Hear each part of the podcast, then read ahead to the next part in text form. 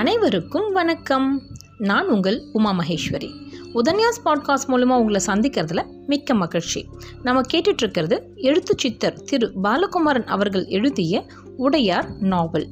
போன நாற்பத்தி ஏழாவது அத்தியாயத்தை ஒரு பிரமிப்போட முடிச்சிருந்தோம். என்ன பிரமிப்பு? அந்த நடுக்கல் பற்றி நிறைய இன்ஃபர்மேஷன் தெரிஞ்சுக்கிட்டோம். ஸோ நடுக்கல்னு ஒரு விஷயம் இருந்தது. அதாவது போர் வீரர்கள் தன் நாட்டிற்காக தன் அரசருக்காக தங்களோட உயிரை மாய்ச்சிக்கிறது.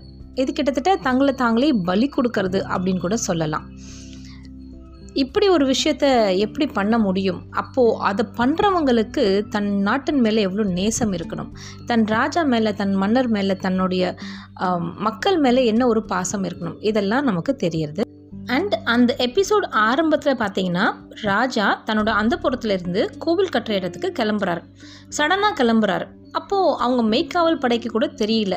ஸோ இம்மீடியட்டாக அவங்க என்ன விதமான ஆயத்தங்கள்லாம் பண்ணுறாங்க என்ன வி என்ன விஷயங்கள்லாம் ரெடி பண்ணுறாங்க ராஜா கிளம்புறதுக்கு செக்யூரிட்டி சிஸ்டம்ஸ்லாம் எப்படி ஏன்னோ um, இருக்கான்னு சரி பார்க்குறாங்க அப்படிங்கிறத கண்ணுக்கு முன்னாடி கொண்டு வந்தது அந்த எபிசோட் அதில் ஒரு வார்த்தை ரொம்ப அழகாக எழுதியிருப்பார் எழுத்தாளர். பழக்கத்தின் காரணமாக மிக சில வினாடிகளுக்குள் கட்டளைகள் நிறைவேறி அவர்கள் சமமாக பிரிந்து கொண்டு பல்வேறு இடங்களுக்கு வேகமாக நகர்ந்தார்கள் அப்படின்னு.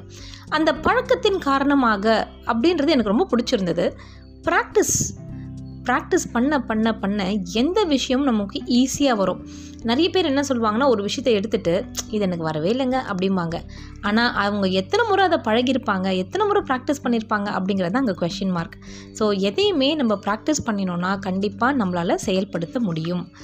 அண்ட் uh, அதுக்கப்புறம் அங்கே அந்த ஊர்வலத்தில் யார் யார் எப்படி எப்படி போனால் அந்த இளைஞர்கள் அவங்க என்ன பண்ணாங்க? அந்த நடுக்கலை பற்றி தெரிஞ்சுக்கிட்டு ஸோ நடுக்கலை பற்றி இன்ஃபர்மேஷன் கொடுக்குறோம் அப்படின்னுட்டு அதுலேயே நம்மளோட எழுத்தாளர் கம்ப்ளீட் ஹிஸ்ட்ரியை சொல்லிட்டார். சோழ வம்சம் எப்படியெல்லாம் வந்தது? யாருக்கு அப்புறம் யார் வந்தா அப்படின்னு. யோசிச்சு பாருங்க. சோழ வம்சத்துக்கு மட்டும்தானா? நமக்கும் ஒரு வரலாறு இருக்கு இல்லையா? நம்மளோட ஃபேமிலி ட்ரீ எத்தனை பேருக்கு தெரியும்? நம்மளுடைய அப்பா அம்மா தெரியும். தாத்தா பாட்டி தெரியும். அவங்களுக்கு மேலே அவங்களுக்கு மேலே அவங்களுக்கு மேலே யாரெல்லாம் இருந்திருக்கா? அதுதானே நம்மளுடைய அந்த லைன் ஆஃப் இது. ஸோ என்னுடைய செஷன்ஸில் எல்லாமே நான் இது ரொம்ப இன்சிஸ்ட் பண்ணுவேன். எஸ்பெஷலி குழந்தைங்களுக்கு செஷன்ஸ் எடுக்கும் பொழுது இந்த ஃபேமிலி ட்ரீயை நான் ரொம்பவே இன்சிஸ்ட் பண்ணுவேன். ஏன்னா நம்மளுடைய மூலம் எது? நம்ம எதில் ஆதாரமாக வந்திருக்கோம்? இது வந்து ரொம்ப ரொம்ப முக்கியம். ஸோ நம்மளோட முன்னோர்கள் வழிபாடும் இங்கேருந்து தான் வருது. ஸோ எல்லாருமே முன்னோர்களை கண்டிப்பாக வழிபடணும் அப்படின்னு ஒரு வார்த்தையை சொல்லிட்டு அடுத்த எபிசோடுக்கு நம்ம இப்போ போகலாம். அத்தியாயம் நாற்பத்தி எட்டு. தலிக்குளத்தார் ஆலயத்திற்கு முன்பு ஊர்வலம் போய் சுற்றி நின்றது. மன்னர் தேர்விட்டு கீழிறங்க மற்றோரும் இறங்கினார்கள். அங்கங்கே வேலை மண்ணில் குத்தி நட்டு சுற்றி கயிறு கட்டி ஒரு பாதுகாப்பு வளையத்தை மெய்க்காவல் படையினர் ஏற்படுத்தி இருக்க ஸ்ரீ ராஜராஜ தேவர் அந்த வளையத்திற்குள் போக அங்கே இருந்த ராஜராஜ பெருந்தச்சர் அவரை வரவேற்றார். அவருக்கு பின்னே நான்கைந்து இளைஞர்கள் நன்கு உடுத்தி கை கற்றி நின்றிருந்தார்கள். அவர்களின் அக்கலில் சுருட்டிய துணிப்பை இருந்தது. காலின் கீழ் கருவிகள் இருந்தன. மாமன்னர் ராஜராஜர் அவர்களை நோக்கி நடக்க அவர்கள் முன்னே வந்து ராஜராஜரின் கால் தொட்டு வணங்கினார்கள். ராஜராஜர் கைத்தட்டி எழுப்ப அவர்கள் எழுந்து நின்று கும்பிட்டார்கள். பட்ட மகிழ்ச்சியார் வர அவரையும் நமஸ்கரித்தார்கள். கரூர் தேவர் கூட்டத்தின் தென் திசையை பிளந்து கொண்டு உள்ளுக்குள் வந்தார். எந்த இடம் ராஜராஜ பெருந்தச்சரே? என்று கேட்க ராஜராஜ பெருந்தச்சர் அவர் காலை தொட்டு கண்ணில் ஒற்றிக்கொண்டார். இடம் காட்டினார். இது மேடான இடம். இந்த இடத்திலேயே மேடான இடம் இதுதான். இந்த இடத்தில்தான் கர்ப்ப கிரகத்தின் ஈசானிய சுவர் மூலை வரப்போகிறது. கர்ப்ப கிரகத்தின் ஈசானிய சுவர் மூலையில் இக்கல்லை நட்டு இங்கிருந்து துவங்கப் போகிறோம். இதற்கு பிறகு இந்த இடத்தில் முதல் மண்டபம் பிறகு அதோ அங்கு சிறிய கம்பு நட்டிருக்கிறேனே அது இரண்டாவது மண்டபம் என்று விரிவாக போகிறது. மண் பரிசோதனைகள் முடிந்துவிட்டன. காற்று பரிசோதனைகளும் முடிந்துவிட்டன. நீர் பரிசோதனைகள் முடிந்துவிட்டன. நீங்கள் உத்தரவு கொடுத்தால் மன்னர் சரி என்று தலையசைத்தால் நான் வேலையை துவங்கி விடுவேன் என்று சொல்ல கருவூர் தேவர் மன்னரை நோக்கி நடந்தார். மன்னர் கருவூர் தேவரின் கால்களை தொட்டு வணங்க மன்னரை அவர் எழுப்பி அணைத்து கொண்டார். ராஜராஜா இந்த கணத்தில் நீ உன் மூதாதையர்களை நினைத்து கொள்ள வேண்டும். விஜயாலய சோழனின் ஆரம்பித்து வருகின்ற உன் பரம்பரையை மட்டும் சொல்லவில்லை. அதற்கு முன்பு பெயர் தெரியாது. பல்லவர்களுக்கெல்லாம் முன்பு ஆட்சி செய்து கொண்டிருந்தார்களே. அந்த கரிகால சோழர்களை எல்லாம் கூட நீ நினைவுக்கு கொண்டு வர வேண்டும். இந்த தஞ்சை தரணி சிறப்பதற்காக ஆட்சி செய்த மன்னர்களை அவருக்கு துணையாக இருந்த மந்திரிமார்களை தவசீலர்களை இந்த தஞ்சை மண்ணை விட்டு பிரியாமல் இங்கேயே சுற்றி கொண்டிருக்கின்ற அந்த சூட்சம உணர்வுகளை நீ தியானித்து கொள்ள வேண்டும். இந்த காரியம் தஞ்சை மண்ணை பெருமைப்படுத்த நடக்கின்ற காரியம். தமிழ் கூறும் நாகரிகத்தை உலகுக்கு சொல்ல போகின்ற காரியம். கணித திறமையை கலைத்திறமையை ஆராய்ச்சி மனப்பான்மையை எழுத்தை படிப்பை நாகரிகத்தின் பேச்சை சொல்லை செயலை தத்துவத்தை கடவுள் தேடலை உலகுக்கு சொல்லுகின்ற காரியம். மாமன்னா முழு மூச்சாக இதில் நீ இறங்கிவிடு. இதை தவிர வேறு எதுவுமே உனக்கு முக்கியமாக இருக்க வேண்டிய அவசியமில்லை. மிகப்பெரிய காரியம் செய்கிற பொழுது நடுவே சில இளைஞர்கள் ஏற்படலாம். அது பற்றி எந்த கவலையும் கொள்ளாதே. சிவனருளால் அந்த இளைஞர்கள் உன்னை சுற்றியுள்ளவர்கள் தீர்த்து வைப்பார்கள். ராஜேந்திர சோழன் உனக்கு துணையாக நிற்பான். பஞ்சவன் மாதேவி அரண்மனையை பார்த்து கொள்வாள்.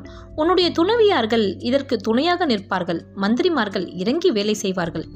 எப்படிப்பட்ட கோவில் கட்ட வேண்டும் என்ன விதமாக கட்ட வேண்டும் என்கின்ற விஷயத்தெல்லாம் வேகமாக முடிவுக்கு வந்துவிட்டு அதற்குண்டான ஆட்களை தயார் செய்து அவர்களுக்குண்டான வசதிகளை செய்து கொடுத்துவிடு. இதில் ஈடுபடுகிற எவரும் முகம் சுளிக்காமல் இருக்கட்டும். இதில் ஈடுபடுகிறது தெய்வ காரியம் என்று அவர்களுக்கு சொல்லிவிடு. இதில் சௌகரிய குறைவு இருந்தாலும் சகித்து கொள்ள சொல். நான் செய்கிறேன் என்று கர்வப்படாமல் சகலரையும் இதில் பங்கு பெற செய். இது உங்களுடைய கோவில் என்று அவர்களுக்கு அறிவுறுத்து. மாமன்னா மனிதர்கள் கூடி வாழும் இயல்பினர்கள். அவர்கள் ஒன்று கூடித்தான் பெரிய காரியங்கள் செய்திருக்கிறார்கள். உன்னுடைய காலத்தில் உன்னுடைய மக்கள் உன்னுடைய மந்திரிமார்கள் உன்னுடைய மனைவிகள் உன் அரசாங்கத்து ஆட்கள் எல்லோரும் ஒன்று கூடி மிகப்பெரிய ஒரு தொண்டை சிவனுக்காக இறைவனுக்காக செய்ய போகிறீர்கள். இது வாழ்வாங்கு வாழும் பயத்தில் வெகுநாள் நிலைத்து நிற்கும். பூமி இருக்கும் வரை இந்த பெருங்கோவில் இருக்கும் என்று நான் உனக்கு உறுதி கூறுகிறேன். உன் பெயரை தமிழனாக பிறந்திருந்த ஒவ்வொருவரும் வாழ்க்கையில் ஒரு முறையேனும் சொல்லாமல் இருக்க மாட்டான். தமிழனாக பிறந்தவன் வாழ்க்கையில் ஒருமுறையேனும் நீ கட்டுகின்ற கோவிலுக்கு வராமல் இருக்க மாட்டான். மிகப்பெரிய ஒரு சாதனையை நீ செய்ய போகிறாய். செய்வதற்காகவே பிறந்திருக்கிறாய். அதைத்தான் உன் மங்கள சின்னங்கள் சொல்லுகின்றன. எனவே இதில் ஏற்படுகின்ற அத்தனை இடைஞ்சல்களையும் இறைவனுடைய கைகளிலே ஒப்படைத்துவிடு. இந்த இளைஞர்கள் எல்லாம் உன்னை ஊக்குவிக்கவே வந்திருக்கிறார்கள் என நீ நினைத்து கொள்ளும் பொழுதினிலே ஏழு வருடங்களில் இந்த விஷயம் நன்கு வளர்ந்து நல்லபடி முடியும். எனவே எந்த கவலையும் இல்லாமல் இந்த வேலையில் இறங்கு. உன்னுடைய கையால் மண் கொத்தியை எடுத்து சிற்பியிடம் கொடு. சிற்பி வெட்டுகின்ற குழியில் உன்னுடைய கையால் நீர் ஊற்று. நவரத்தினங்களை இடு. தங்க காசுகள் போடு என்று கருவூர் தேவர் கட்டளையிட்டார். மறுபடி ராஜராஜர் கருவூர் தேவர் கால்களில் பணிந்தார். அரசிகள் எல்லோரும் பணிந்தார்கள். ராஜராஜர் எழுந்து நின்று பெருந்தச்சரை பார்த்து கை கூப்பினார் நான் மட்டுமே இந்த காரியத்தை செய்வதாக நினைக்கவில்லை பெருந்தச்சரே. உங்களுடைய கலைத்திறமை உங்களுடைய ஆர்வம் உங்களுடைய கணிதம் இவையெல்லாம் சேர்ந்துதான் இங்கே பெரும் கோயிலாக உருவாகப் போகின்றன. இந்நாட்டில் எனக்கு இணையான நண்பராய் நீர் பிறந்திருக்கிறீர்கள் என்பது மிக பெருமைப்படக்கூடிய விஷயம். உங்களுக்கு எந்த குறையும் இல்லாமல் நடக்க நான் முயற்சி செய்வேன். ஒருவேளை என்னால் ஏதும் குறை இருக்குமாயின் அதை இப்பொழுதே மன்னித்து அந்த காரியம் எனக்காக செய்யப்படவில்லை. இறைவனுக்காக செய்யப்படுகிற காரியம் என்பதை நீங்கள் மனதிலே தேக்கி குறையில்லாமல் முடித்து தருமாறு பணிவோடு கேட்டுக்கொள்கிறேன் என்று கைகூப்பி உடல் குனிந்து வணங்க மன்னரின் மனைவிகள் அனைவரும் பெருந்தச்சரை வணங்கினார்கள். பெருந்தச்சர் அதே பணிவோடு ராஜராஜரை வணங்கினார். பெருந்தச்சரின் துணைவியார் வரவில்லையா? பெருந்தச்சனாரின் துணைவியார் வரவேண்டியது ஒரு சம்பிரதாயமாயிற்றே என்றார். ஆமாம் அழைத்து வந்திருக்கிறேன் என்று சொல்ல கூட்டத்திலிருந்து பெருந்தச்சரின் துணைவியர் இருவரை அழைத்து வந்தார்கள். இருவரும் வந்து மன்னர் ராஜராஜரை கால் தொட்டு வணங்க கருவூராரை நமஸ்கரிக்க அங்கு அவர்களுக்கு வெற்றிலை பாக்கும் பொற்கிழிகளும் தரப்பட்டன. அம்மா அவர் மிகப்பெரிய ஒரு வேலையிலே தன்னை ஈடுபடுத்தி கொண்டிருக்கிறார். அந்த வேலையிலிருந்து அவரை திசை திருப்பாமல் அந்த வேலையை நோக்கி அவரை தீவிரமாக ஈடுபடும்படியாக நீங்கள் இருவரும் செய்ய வேண்டும் என்று பட்டமகிழ்ச்சி கேட்டுக்கொள்ள சரி என்று நாணத்தோடு தலையசைத்தார்கள். மட்டம் பார்க்கும் குண்டில் இருந்த நூல் கயிறை உயர தூக்கி பெருந்தொச்சர் பிடிக்க அதை சிறிய கத்தியால் பட்டென்று ராஜராஜர் அறுத்தார். பெருந்தச்சர் வலக்கையை நீட்ட கிட்டத்தட்ட முழங்கை நீளமுள்ள அந்த கயிறை அந்த வலக்கை மணிக்கட்டில் அவருடைய இரண்டு மனைவிகளும் இரண்டு விரல்களை பிடிக்க அந்த இரண்டு விரல்களை சுற்றி மணிக்கட்டையும் சுற்றி ராஜராஜர் கங்கணம் கட்டினார். அவர்கள் விரல்களை எடுத்துக்கொள்ள அந்த மணிக்கட்டு கயிறு பெருந்தச்சனார் கையில் தொங்கியது. அந்த கங்கணத்தில் மன்னர் தங்கப்பூவை மாட்ட பெருந்தச்சர் மறுபடியும் கை கூப்பினார். தன்னுடைய உதவியாளர்களை அருகே அழைத்தார். இவன் உமாபதி. அடுத்தவன் தானுமாலையன். அதற்கடுத்து இருப்பவன் விஸ்வநாதன்.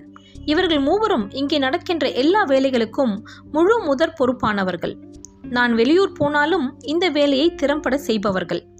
இந்த வேலையை இவர்கள் திறம்பட என்னைப் போல செய்வதற்காக நான் அணிந்த கங்கணம் போல இவர்களுக்கும் அணிவிக்கிறேன் என்று சொன்னார்.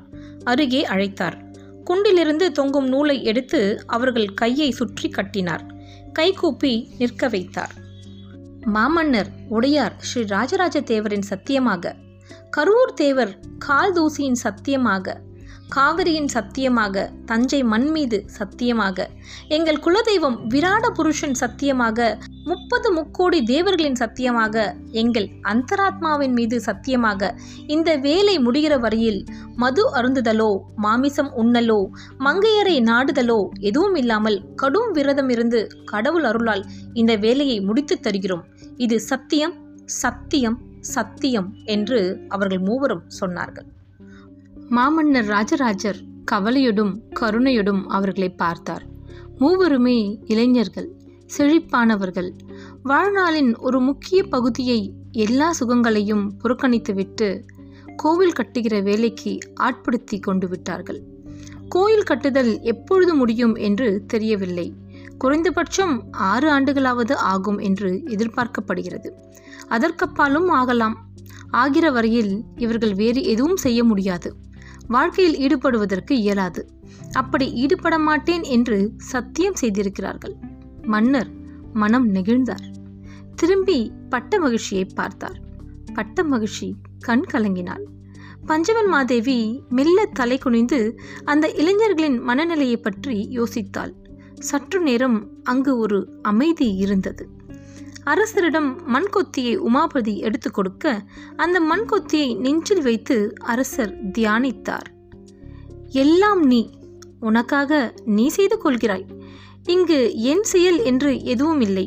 எனக்கு எந்த கர்வத்தையும் கொடுக்காமல் உன்னுடைய அடியவனாகவே இருப்பதற்கு ஆசீர்வாதம் செய். இந்த வேலையை நீ நிறைவேற்றிக்கொள் நீ முழுமையாக்கிக்கொள் உன்னை இங்கு காண்பதற்காகவே தவியாய் நான் தவிக்கிறேன். உன்னை உலகத்தோருக்கு காட்ட வேண்டும் என்பதற்காகவே இந்த முயற்சியை செய்திருக்கிறேன். நீ விரும்பினால் ஒழிய உன்னை எவரும் பார்க்க இயலாது. நீ சம்மதித்தால் ஒழிய இங்கே உன் உருவம் தோன்றாது. நீ உன் சன்னிதானம் சாநித்தியம் இங்கே இருக்க வேண்டும் என்பதற்காகவே நான் உன்னை இறைஞ்சி மனமாற கேட்டுக்கொள்கிறேன். என் சிவனே என் இறையே வருக. வருக இங்கு வந்து அமர்க என்று மனமாற வேண்டினார். மண் கொத்தியை நீட்டி ராஜராஜ பெருந்தச்சரிடம் கொடுத்தார். ராஜராஜ பெருந்தச்சர் அதை வாங்கி கண்ணில் ஒற்றிக்கொண்டார் நான் ஒரு கருவி இதோ இந்த மண்வெட்டியைப் போல ஒரு கருவி. இந்த மண்வெட்டியைப் போல கூர்மையாகவும் உறுதியாகவும் அமைதியாகவும் இருப்பதற்கு எனக்கு கற்றுக்கொடு என்னை ஆசீர்வாதம் செய். எந்த ஆரவாரமும் இல்லாமல் அமைதியாக இந்த பணியை முடிக்க நான் உன்னையே நம்பியிருக்கிறேன். என்னுடைய கணக்கும் கலை வித்தையும் நீ கொடுத்த பிச்சை. உன்னிடம் வாங்கிய பிச்சையிலே கோயில் கட்டுகிறேனே தவிர நான் என்னுடையது என்று எதுவும் இல்லை. நீயே உன்னை நிறுவிக்கொள் என்று வணங்கினார். அரசரை பார்த்து ஆரம்பிக்கட்டுமா? என்று கேட்டார். அரசர் சரி என்று தலையசைத்தார். மண் கொத்தியை பிடித்து ஜனங்களுக்கெல்லாம் காட்டினார். பெண்கள் குலவை போட்டார்கள். ஆண்கள் துணிகளை மேலே விசிறினார்கள். ஜெய விஜயீ பவ ஜெய விஜயீ பவ ஜெய விஜயீ பவ என்று கோஷமிட்டார்கள். அந்தணர்கள் வேதம் சொன்னார்கள். புலவர்கள் பதிகங்கள் பாடினார்கள். பைராகிகள் உடுக்கைகள் முழங்கினர். முரசுகள் முழங்கப்பட்டன எக்காலம் ஊதப்பட்டது. கூட்டத்தை பிளந்து கொண்டு தரிச்சேரி பெண்கள் ஆடி வந்தார்கள். வரிசையாக நின்றார்கள். சிவ சிவ சிவ சிவ சிவ என்று உறக்க பாடி ஆடினார்கள். தளம் போட்டார்கள். மத்தளங்கள் முழங்கின. சங்கும் ஊதப்பட்டது. கழுத்தில் கட்டிக்கொண்ட வீணையில் வெகு துரிதமாக ஒருவர் சிவநாமத்தை வாசித்தார். மக்கள் கைகொட்டி அதே விதமாக சிவநாமத்தை பாடினார்கள். அந்த இடமெங்கும் சிவநாமம் பொங்கி படர்ந்தது. மன்னரும் கைகூப்பினார். சிவ சிவ சிவ சிவ சிவ என்று அவரும் கூறினார். மண்வெட்டி மறுபடியும் உயர்த்தப்பட்டது. மீண்டும் குரல்கள் பலமாயின. ஓங்கி ஒரு கொத்து மண்ணில் மண்வெட்டி கொத்தப்பட்டது. மண் புரண்டு விழுந்தது. பலமுறை கொத்தப்பட்டது. ஆழம் தோண்டப்பட்டது. ராஜராஜ பெருந்தச்சரின் உதவியாளர்கள் களத்தில் இறங்கினார்கள். வேகமாக மண் தோண்டி வெளியே போட்டார்கள். ஒரு பொற்குடத்தில் காவிரி நீர் கொண்டு வரப்பட்டது. அந்த காவிரி நீரை அந்த குழியில் மாமன்னர் ஊற்றினார். ஊற்றும் பொழுதே அவருடைய பட்ட மகிழ்ச்சியார் நவரத்தினங்களை போட்டார். பொற்காசுகள் இடப்பட்டன. அந்த குழி நிறையும் வரை மாமன்னர் ஸ்ரீ ராஜராஜ தேவர் காவிரி நீரை ஊற்றினார். எல்லா அரசிகளும் பூக்கள் போட்டார்கள் மோதிரங்களை கழட்டி போட்டார்கள். ஒரு அரசி வளையலை கழட்டி போட்டாள். இன்னொரு அரசி நவரத்ன அட்டிகையை இட்டாள். சகலமும் அந்த குழிக்குள் அடங்கி போய் நின்றன. நீர் நிரம்பும் வரை ஊற்றப்பட்டது. நிரம்பியவுடன் மன்னர் நீர் ஊற்றுதலை நிறுத்தினார். எல்லோரும் அமைதியாக அந்த நீரை பார்த்து கொண்டிருந்தார்கள். நீர் அசையாமல் அவ்விதமாகவே வெகு நேரம் இருந்தது. இது நல்ல இடம். நீர் கூடவும் இல்லை குறையவும் இல்லை. சமமாக வாங்கிக் கொள்கிறது என்று சொல்ல எல்லோரும் மகிழ்ந்தார்கள். வேறு ஏதேனும் போட வேண்டும் என்றால் போடலாம் என்று சொல்ல கருவூர் தேவர் தன் மடியிலிருந்து கொட்டை பாக் அளவுள்ள சந்திரகாந்த கல்லை எடுத்து அதற்குள் போட்டார். கேரளாந்தக விழுப்பறையன் என்கின்ற மந்திரி தன் வைர மோதிரத்தை கழட்டி போட்டார். வேறு சில மந்திரிகளும் தங்க ஆபரணங்களை போட மக்கள் வரிசையானார்கள். தங்கள் கையில் இருந்த செப்பு காசுகளையும் பொற்காசுகளையும் அந்த குழியிலே போட்டார்கள். ஒரு பெண்மணி கழுத்திலுள்ள தங்கச் சங்கிலியை கழட்டி போட்டாள். இன்னொருத்தி இடுப்பில் இருந்த அரண்யானை மெல்ல அறுத்து அதில் இட்டாள் காது தோடுகளை பல பெண்மணிகள் போட்டார்கள். கடுக்கண்களும் மோதிரங்களும் நிறைய குழிக்குள் விழுந்தன. இனி போடுவதற்கு எதுவும் இல்லை என்கிற பொழுது வேகமாக மண் போட்டு அந்த இடத்தை மூடினார்கள். முக்கால் நிரம்பியதும் ஒரு மூளைக்கல்லை அழுத்தி பொருத்தினார்கள். அதன் மீது இன்னொரு மூளைக்கல்லை வைத்தார்கள்.